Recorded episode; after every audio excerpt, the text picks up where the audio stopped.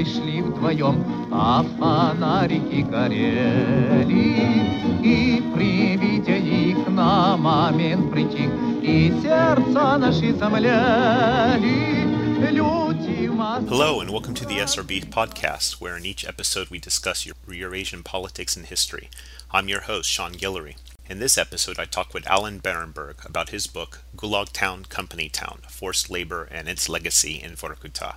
Alan Barenberg is an associate professor of history at Texas Tech University, where he specializes in the social and economic history of the Soviet Union from the 1930s to the 1970s. He is the author of Gulag Town, Company Town Forced Labor and Its Legacy in Vorkuta. Fascination with the Gulag seems to preoccupy people's interest in the Soviet Union. I mean, the, the kind of popular interest in the Soviet Union. How do you explain this fascination? That I don't know uh, why fascination. I mean, well, I, I do and I don't. I mean, I can speak to it from my own experience, how I became fascinated with the Gulag, which I think was probably like a lot of other people did. You know, I took a Russian history class in college, and uh, it was one of the topics we talked about. Um, the the Gulag has such rich, produced such rich literature um, that I think that for a lot of people is is an entree into into fascination with with the Gulag. I mean, I remember very distinctly reading uh, the Kolyma Tales by Varlam Shalamov as an undergrad and just being just transfixed by it and just fascinated and and curious. Um, I think that there is part of it is there's an obsession with a kind of macabre side of, of, of history. You know, people like war, they like mass death um, in terms of, you know, uh, popular culture. Um, but also, uh, you know, I think there is something fundamentally fascinating about when people are stretched to their limits um, by circumstances, you know, in term and, and are truly, you know, fighting for their own survival. And I think the Gulag is one of the clear examples of that and so uh, it's it's not surprising in that sense that people that people are interested in in essentially people's story of how they survive. Yeah, and I also think, I mean, it, besides the literature, just the understanding of how the Gulag worked, what life was like there, what were the circumstances, what was the violence, um, is really, you know, have has been under a shroud for, you know, until you know, last twenty years. Yeah, I, I agree. I mean, I think um, when you look back on, on the historiography of the Gulag, uh, there was a lot of really interesting stuff being published in the 50s and 60s uh, about it. And then, you know, it kind of it, it kind of hit a rut. you know, by the time you get to the to the to the 1980s, and people are seem to be involved in these kinds of interminable debates about how many victims there were, uh, which you know is an important question, of course, but um, it's there, there's only so much I think you can make of quantitative questions. They're they're not as interesting as qualitative questions, and uh, so I think people got kind of mired mired in that, um, and so certainly uh, uh, that that's a that's a reason for increased interest. There's a there's a lot more interesting stuff being written about, a lot more work being done on it. Now, talk about that. What what how has historians' understanding of the Gulag changed since the archives opened 25 years ago? Well, I mean, I, I think you know the archival opening is is is one aspect, which I'll maybe I'll talk about in one second. An- another is is I think the kind of the ideological picture changed. Um, that you know after the collapse of the Soviet Union, there was less invested in in a kind of Cold War debate about how bad the Soviet Union was, and so I think it became more possible to have a kind of serious historical debate about what what the Gulag was and you know what so what the nature of Soviet terror was in general. But to to get back to to um, to archives, I mean, there's just all kinds of new material that historians have to examine that um, doesn't certainly doesn't answer all questions. Um, but certain, maybe answer some questions and certainly raise a lot of questions. I mean, I think pe- people found all kinds of really interesting things in their initial forays into the archives. You know, I think of the, uh, you know, the discovery that the Gulag um, authorities released a large percentage of the population every year, between 20 and 40 percent of the population. That was kind of a bombshell. That that totally changed the way that people thought about the system. Well, well wait, well, why are they doing this? Who are they releasing? How are they doing it? And so that that's that that led to all kinds of, of interesting questions. You have the example of, I mean, uh, Steve Barnes, you know, going to Karaganda, um, you know, the uh, in during his dissertation research for what the book that became Death and Redemption, and getting to look at prisoner files for the first time, and getting to see what it is the authorities were actually keeping track of about prisoners. I mean, led to some really interesting and, and, and provocative discussions about how prisoners were categorized and prisoner identity. Uh, so, I mean, the, the opening of the archives has opened up all kinds of, of, of possibilities. Uh, I, would, I would add to this, too, that, you know, central archives aside, uh, there, there's all kinds of interesting treasures uh, that I found uh, when I did work in Vorkuta. I went to the local history museum, uh, which was really an, an incredible place, and, and they had a huge collection of photographs, um, which I think add add of course a whole dimension to to trying to to understanding the Gulag, and also um, unpublished manuscripts uh, of memoirs by prisoners, which were really really interesting because you know they weren't they weren't written for publication. They were, and many of them were actually written while the Soviet Union still existed. Mm-hmm. Wasn't there a, a plan to do a kind of memoir project in the 1960s? I remember hearing something about this, but maybe my memory is vague. Yeah, yeah. Well, I think what you're referring to is a project that uh, Semyon Vilensky um, started. He was a, a, survivor of Kolyma, and he um, started collecting archi- started collecting memoirs um, in in the late 50s and early 60s, and um, then it became it, it, was no longer possible to actually publish them, um, but uh, but he continued to collect. And so, yes, there certainly were these kinds of plans to to to collect to collect these these memoirs, and and and I think it's very interesting to read them because they they're not they're not necessarily interested in the same in describing the same things that that that later memoirs are. Because later you know there's Solzhenitsyn, there's Ivan Denisovich, there's a whole kind of canon of memoir literature which people tend to uh, fit their memories into. Uh, and so the, the initial ones talk about all kinds of things that, from the perspective of someone who had read a ton of other memoirs, came later, was re- really fascinating because this, we weren't used to people talking about these things. So, what did they talk about? Well, um, they talked about, uh, for example, um, crossing borders in the camps. They talked about um, uh, you know, people getting passes to leave the camps. They talked about um, scientific discoveries in the camps. You know, like there's there's one memoir I'm think memoir I'm thinking of partic- in particular that um, by Oleg Borovsky um, that has actually now been published, but uh, it sat for a long time in the archive in in in Vorkuta unpublished. And you know, he, he his job was he basically figured out how to make an X-ray machine um, from from relatively ordinary parts that were sitting around the city of Vorkuta, and so he.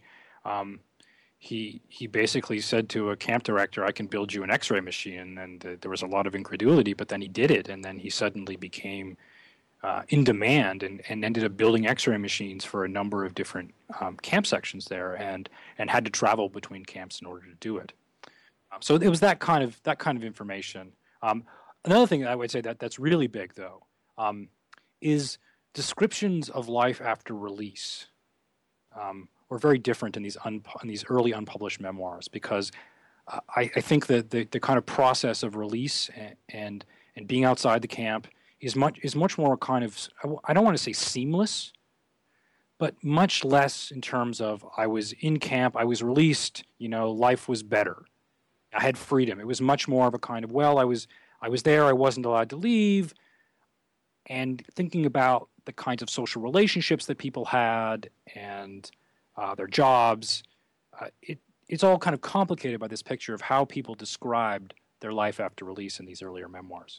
Well, you know, this makes me ask a, a kind of very basic but certainly complex question, and that is given, you know, the things you've just said, what what was the Gulag? If it's not what we thought, which is you know some people refer to it simply as a death camp, or you know the the way Solzhenitsyn describes it, or but you're you're describing something that's much more fluid. That there's much more there's much more going on there than we previously thought. So what was the purpose of this institution? Well, yes. Uh, this is this is the million dollar question. What is the purpose of this institution? I mean, I think first of all, to answer the question, one has to understand how complex and big the Gulag was. I mean, it was not a system even just of camps. It involved camps and prisons, um, you know, exile settlements.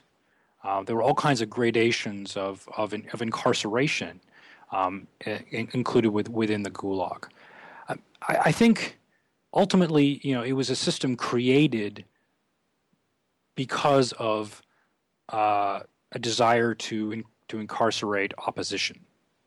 It's I mean it's a, it's a political institution um, that, that is created and generated by essentially the, the, the first five year plan and the desire to transform society and the notion that this will create enemies and people who will who will fight against it, who who will need to be dealt with in one way or another, whether it's exile or imprisonment.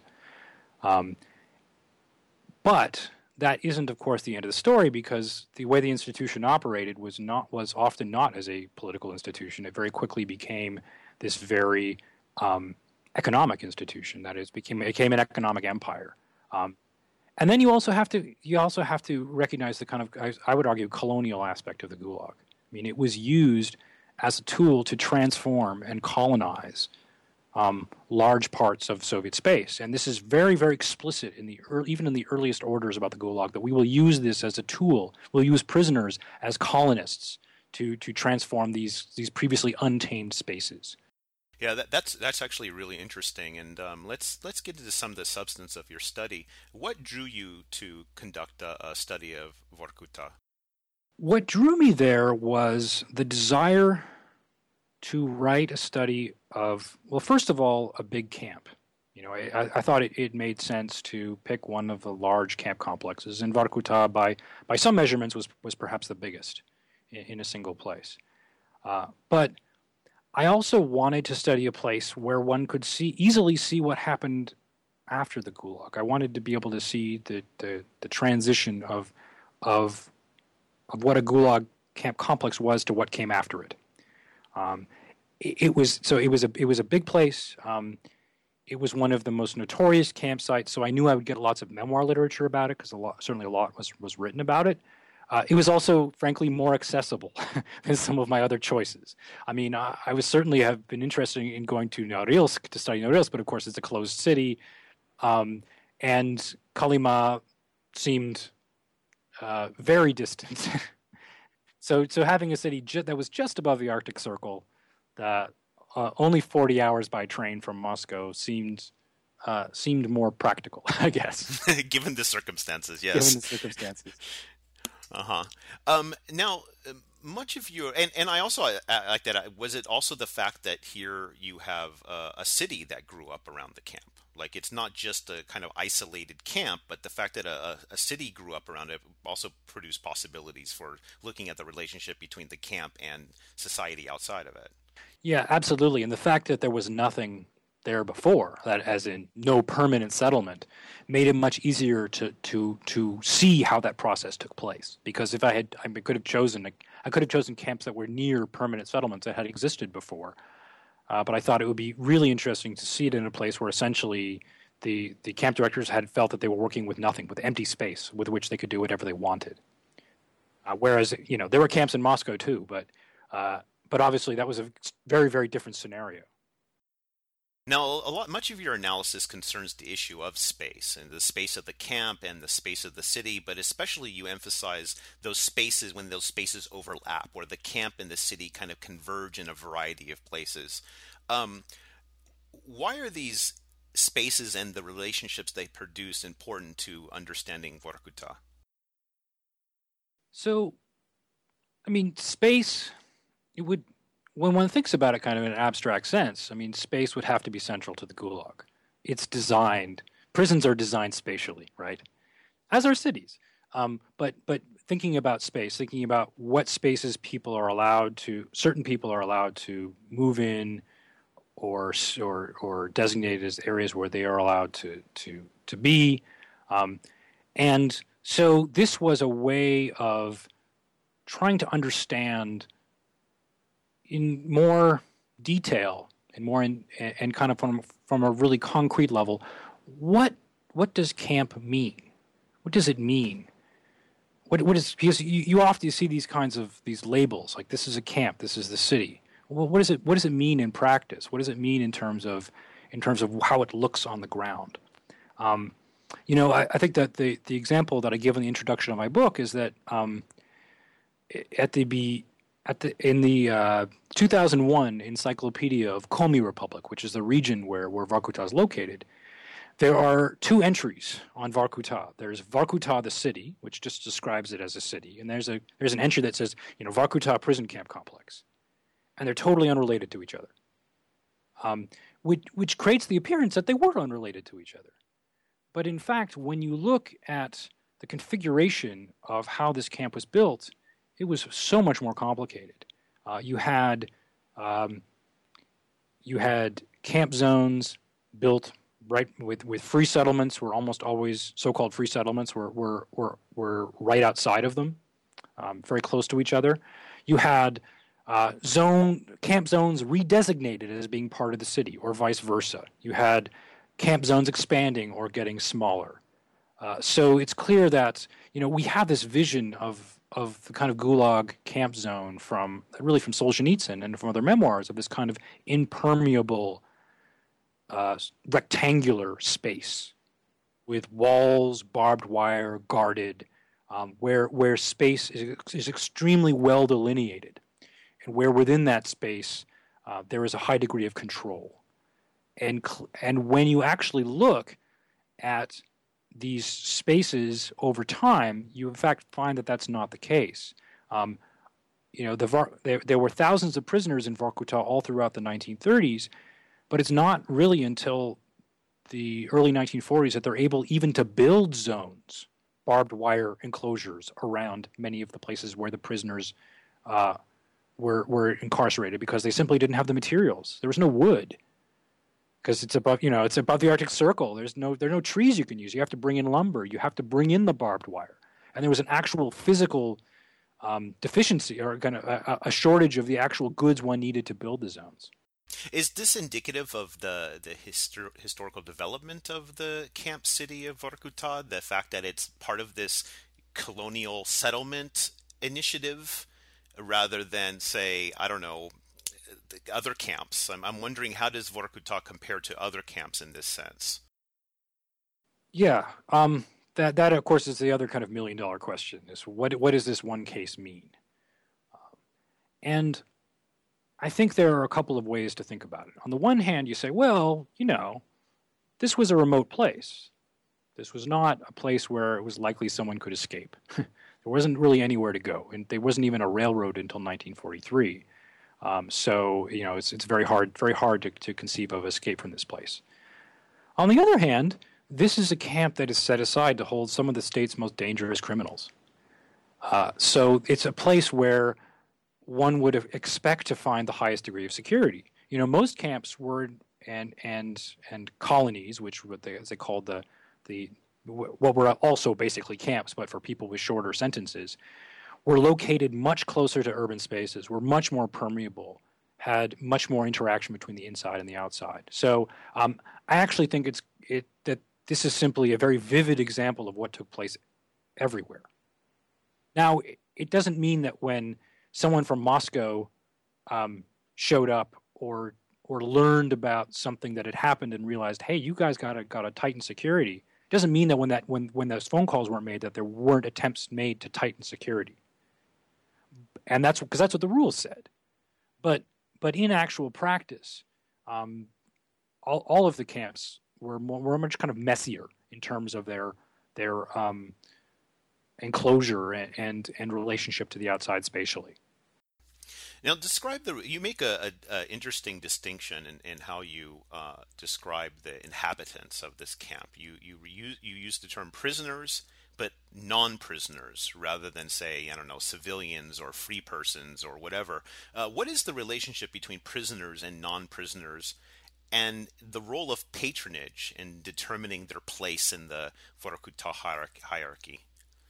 So when I when I started writing um, the dissertation that that became the book, you know, I really struggled with what do I call the people outside the camp. I mean, it was clear I called prisoners prisoners. What do I call them? Can't call them free. You know, when we're talking about you know Soviet Union in 1948, who's free? You know, there's all kinds of you know conscription of various kinds. It's widespread. Uh, there's very little geographical mobility, and so so I thought, well, you know, how how can I how can I designate these people? And I and, and eventually, on, on a su- suggestion, um, I, I came up with the term non-prisoner because essentially that's the only distinction I can I can a concrete distinction that I can make in status because you know places like Vorkuta, then who are the non-prisoners? Well, there are some guards and there are some camp employees, um, and and uh, you know, people who worked in, in, in, in the NKVD and MVD, but almost everyone else is an exile or an ex-prisoner who has a limitation on their mobility and rights. So, so I so essentially what I what I decided was you know this is really the only distinction I can make. Some people are prison some people are prisoners and some people are, are non-prisoners. Um, this doesn't, but of course, when you think about actual social status, it's way more complicated because there are all of these categories and statuses that are that are applied to people. You know, so prisoner, ex-prisoner, um, you know, exile. What what does that mean? Uh, uh, what does it mean to be one particular kind of exile or another particular kind of exile? And those all have a kind of legal status. On the other hand, when you get to actual social practices, and this gets to your to your question on patronage, um, this official hierarchy only gets you so far in understanding people's relationships. So within the Gulag, you have some of some some very strange, uh, at least when I saw them at first, inversions of status, uh, where uh, you have a prisoner who who has who is ends up being very very privileged, and whose privileges are not just greater than other prisoners, but greater than other non-prisoners. So that, my favorite example of this uh, from from that I discovered in, in my book was um, Alexei Kapler, who uh, was a huge Soviet celebrity when he was sent to Vorkuta in, in the in the early 1940s. He he was a screenwriter. He had he had won the Lenin Prize, I believe, um, uh, for writing for writing a couple of very very very important screenplays. Um, and he got into trouble because he dated Stalin's daughter, and uh, Svetlana Alliluyeva, and uh, you know, I, the gumption. I just so, yeah. have to say the, well, the gumption. but so Stalin Stalin had issues with the relationship. Mm-hmm, yes, he obviously, and and so uh, one of the issues was a perfectly rational, I think, uh, issue, which was that you know Kapler was at least twenty years older than Svetlana. So you know that was a that's a normal, I think, fatherly reaction, right, uh, to this relationship. On the other hand, uh, the other reaction, of course, was that Kapler was Jewish, and you know this is before really the heyday of official anti Semitism, but it's pretty clear that Stalin did not want uh, a Jew in his immediate family. Uh, so, uh, so he, but anyway, he, he took the extraordinary means of simply having him sent to Vorkuta, and to, to kind of get him out of the to get him out of the picture. And so he he shows up in Vorkuta, and you know he's here's this guy. He's a celebrity. People know who he is. He's a major cultural figure. And so the camp director at the time uh, kind of takes him out of working in the coal mines and says, "Well, you know, I need to make use of your talents. Um, I'm going to use you as a as a city photographer." And so, um, the camp director is is in the midst of building, starting to build a kind of monumental city of Vorkuta with parks and and and public buildings and theaters and things like this. And so Kapler, he wants someone to document this, who can take good photographs to send back to Moscow to his superiors. And Kapler's perfect for it. And so Kapler ends up living in the middle of the city of Vorkuta not in the camp, in a photo hut where he works in basically his own private apartment, uh, which in the context of you know 1944 Vorkuta is unheard of. I mean, not even only the very, very, very top brass of camp officials get to live in such conditions. So it's a strange kind of inver- almost inversion of status. Although, of course, you know, Kapler is a prisoner, and he cannot leave until his term is up. Um, and I would add, as a kind of postscript on this story, to show you the importance of the patronage relationship that he happened to have with his camp director. Kapler, after he's released from Vorkuta, because he only gets a five year sentence, which is unusually short, tries to go back to Moscow, gets arrested immediately, and then is sent to another camp. And in the other camp, he does not enjoy the same patronage relationship with the camp director. He works in a coal mine and barely survives. Well, I was going to also kind of have you talk a bit about the fact, I mean, these camp directors were kind of giving patronage all over, particularly in, in the sense of like them being the, I don't know, the the the fathers of the city in terms of developing cultural institutions, parks. I mean, some of the things you just talked about. What was the kind of I'm I'm trying to kind of figure out these guys. Like, what was their you know modus operandi? Yeah, that that's that's that's hard to uh, hard to divine when you have, especially when you have you know this, you know this this figure of the perpetrator, um, who apparently occasionally does really benevolent things uh, for for certain prisoners. On the other hand, while he's while he's having thousands of prisoners, you know, march off to their death on a daily basis. You know, I, I struggle with this a lot, and ultimately, I think that many of these camp directors simply saw themselves as Soviet bosses, like they would be in any other context, and so they behaved like other Soviet bosses did elsewhere which was you you you were a patron to cultural figures. You helped out artists and architects and ballet dancers.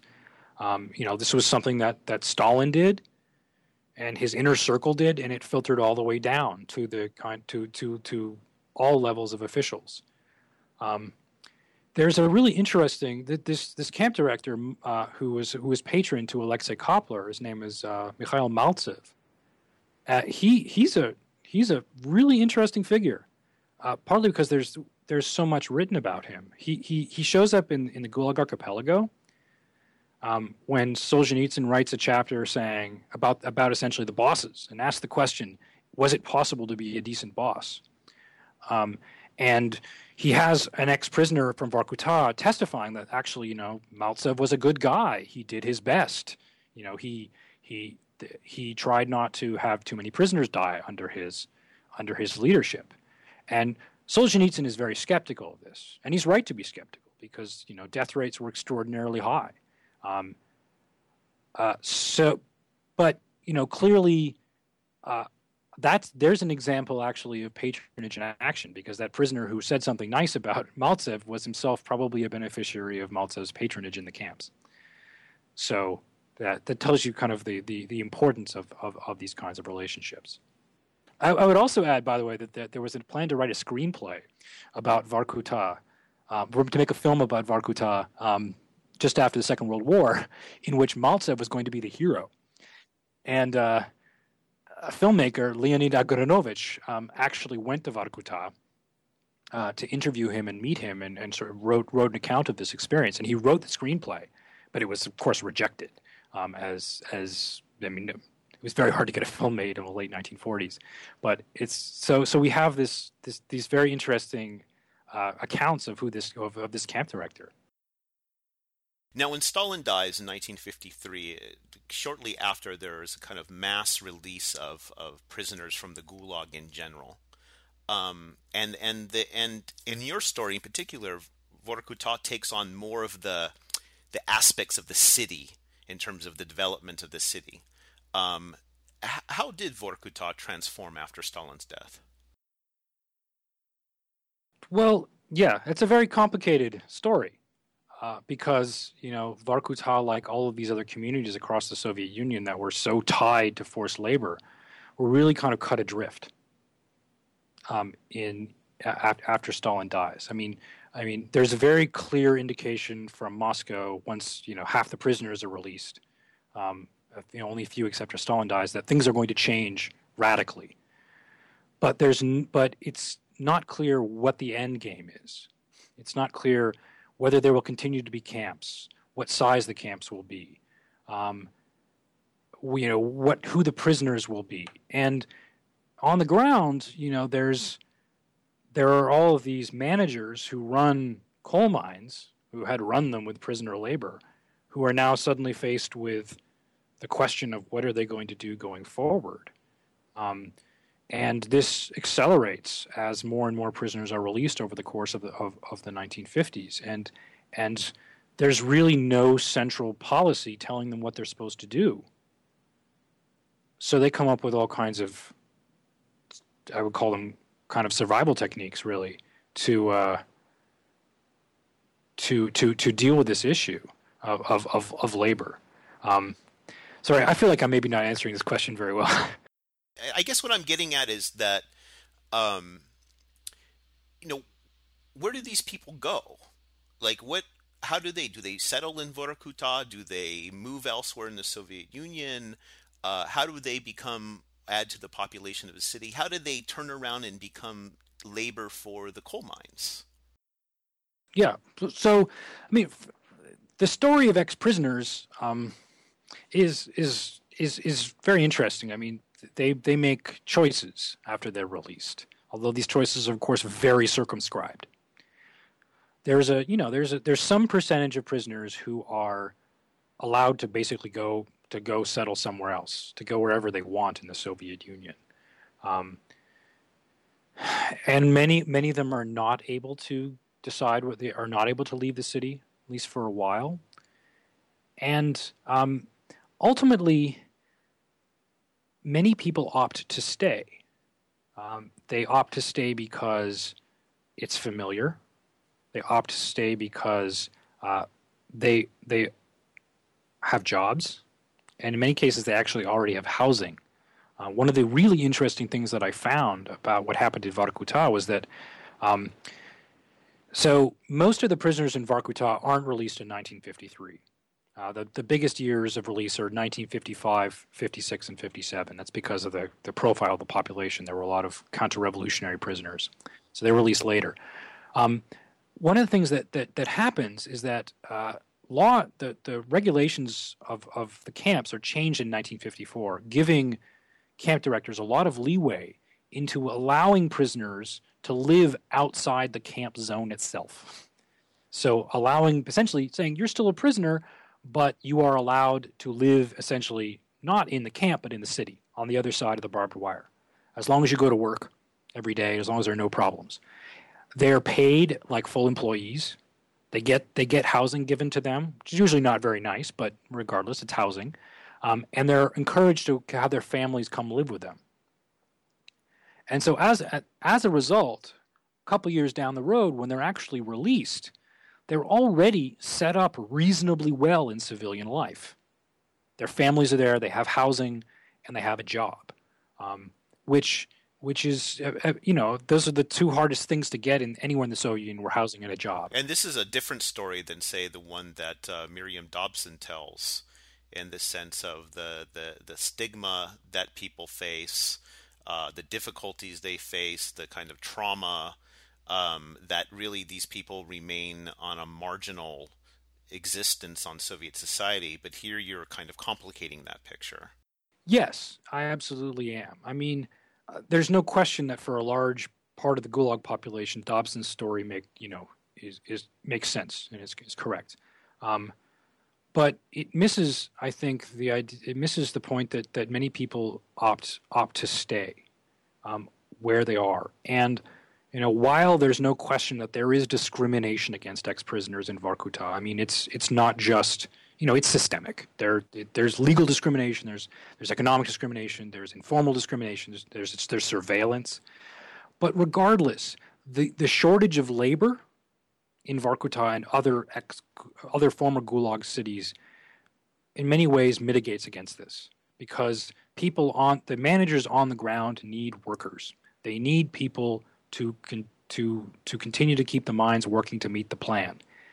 There, you know, sometimes they don't have any other options except ex-prisoners. Sometimes they have the option of having ex-prisoners or having, say, recruited workers who come from elsewhere. But those people are young. They're often unruly. They don't know the jobs. They don't know. The, the prisoners are all trained, um, and so they're they're very uh, they're very desirable. I mean, one of the things that happened to, that really opened my eyes when I was doing my my my research for the dissertation and then the book was that you know I was I did some oral oral interviews and I interviewed somebody and, and I, I started off by saying okay you know so when were you a prisoner in Vorkuta And he said, Well, I wasn't a prisoner in Vorkuta I said, Really? He said, Well, he said, I was a prisoner near Kuibyshev. Uh, but what happened to me was when I was released from the camps, I went back to my, my, my village in Ukraine and um, I tried, I basically tried to remake my life there. And I faced such horrible discrimination that I decided to leave. And one of my school friends from school uh, was also a released prisoner, and he had been in Vorkuta. And he said to me, you know, this is where you come up to Vorkuta. This is actually a place that's pretty open towards ex prisoners. You can make a life for yourself there. And so that's what he did. I mean, it does emphasize the point that you're making about the kind of colonial aspect, the settlement aspect of the camps, that they're kind of conquering the land and then building these new settlements.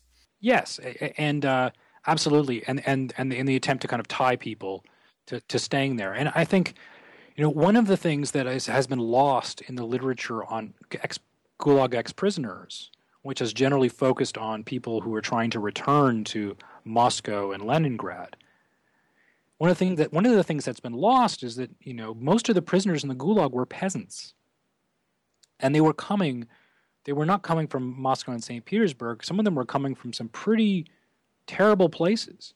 Um, places that had been, you know, if, if you came from from eastern Ukraine, I mean, your village had been just utterly destroyed twice, right? It had been destroyed by collectivization and then again by war.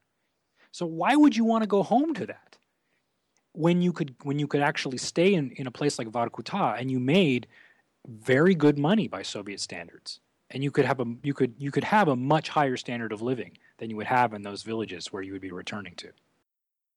And finally, um, how does the history of Vorkuta shed light on the Gulag's lasting legacy on Russia? I think it shows quite clearly just how deep the legacy is. I mean, this is not something that ever ended. Um, and I mean that in a variety of ways. Um, there is still a prison camp in Vorkuta. it's much smaller than than it was. Um, it incarcerates primarily violent criminals, uh, but uh, it has persisted to this day. Every single coal mine that was built in Vorkuta, which were you know, built all the way up through the 70s and 80s, involved some kind of prisoner labor. And I think Judith Pallot, in her work, has really demonstrated how much the kind of geography of penality, she calls it, of, of the Soviet Union ha- has persisted. So there, there's that but there's also just the sense of where people live. I mean, the, the distribution of the population across so across the post-Soviet space has been to a large degree determined by where camps were, because again of this kind of colonial aspect of the of the notion of of transforming transforming spaces and building cities. You don't have a city of Vorkuta if you don't have the Gulag. You don't. You just don't. You just don't build it.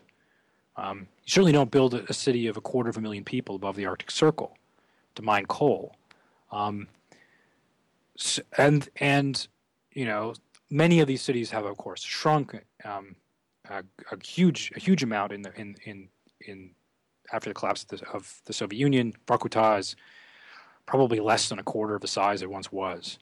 Um, but uh, but regardless, I think we, we see very very clearly the kind of the, the kind of geographic legacies of of of the camps. That was Alan Barenberg, associate professor of history at Texas Tech and author of Gulag Town, Company Town: Forced Labor and Its Legacy in Vorkuta. I'm your host Sean Guillory, and this is the SRB podcast. You can you can subscribe to this podcast on iTunes, where if you have a moment, you can write a review. You can also follow me on Twitter at Sean's Russia blog. Until next time, goodbye.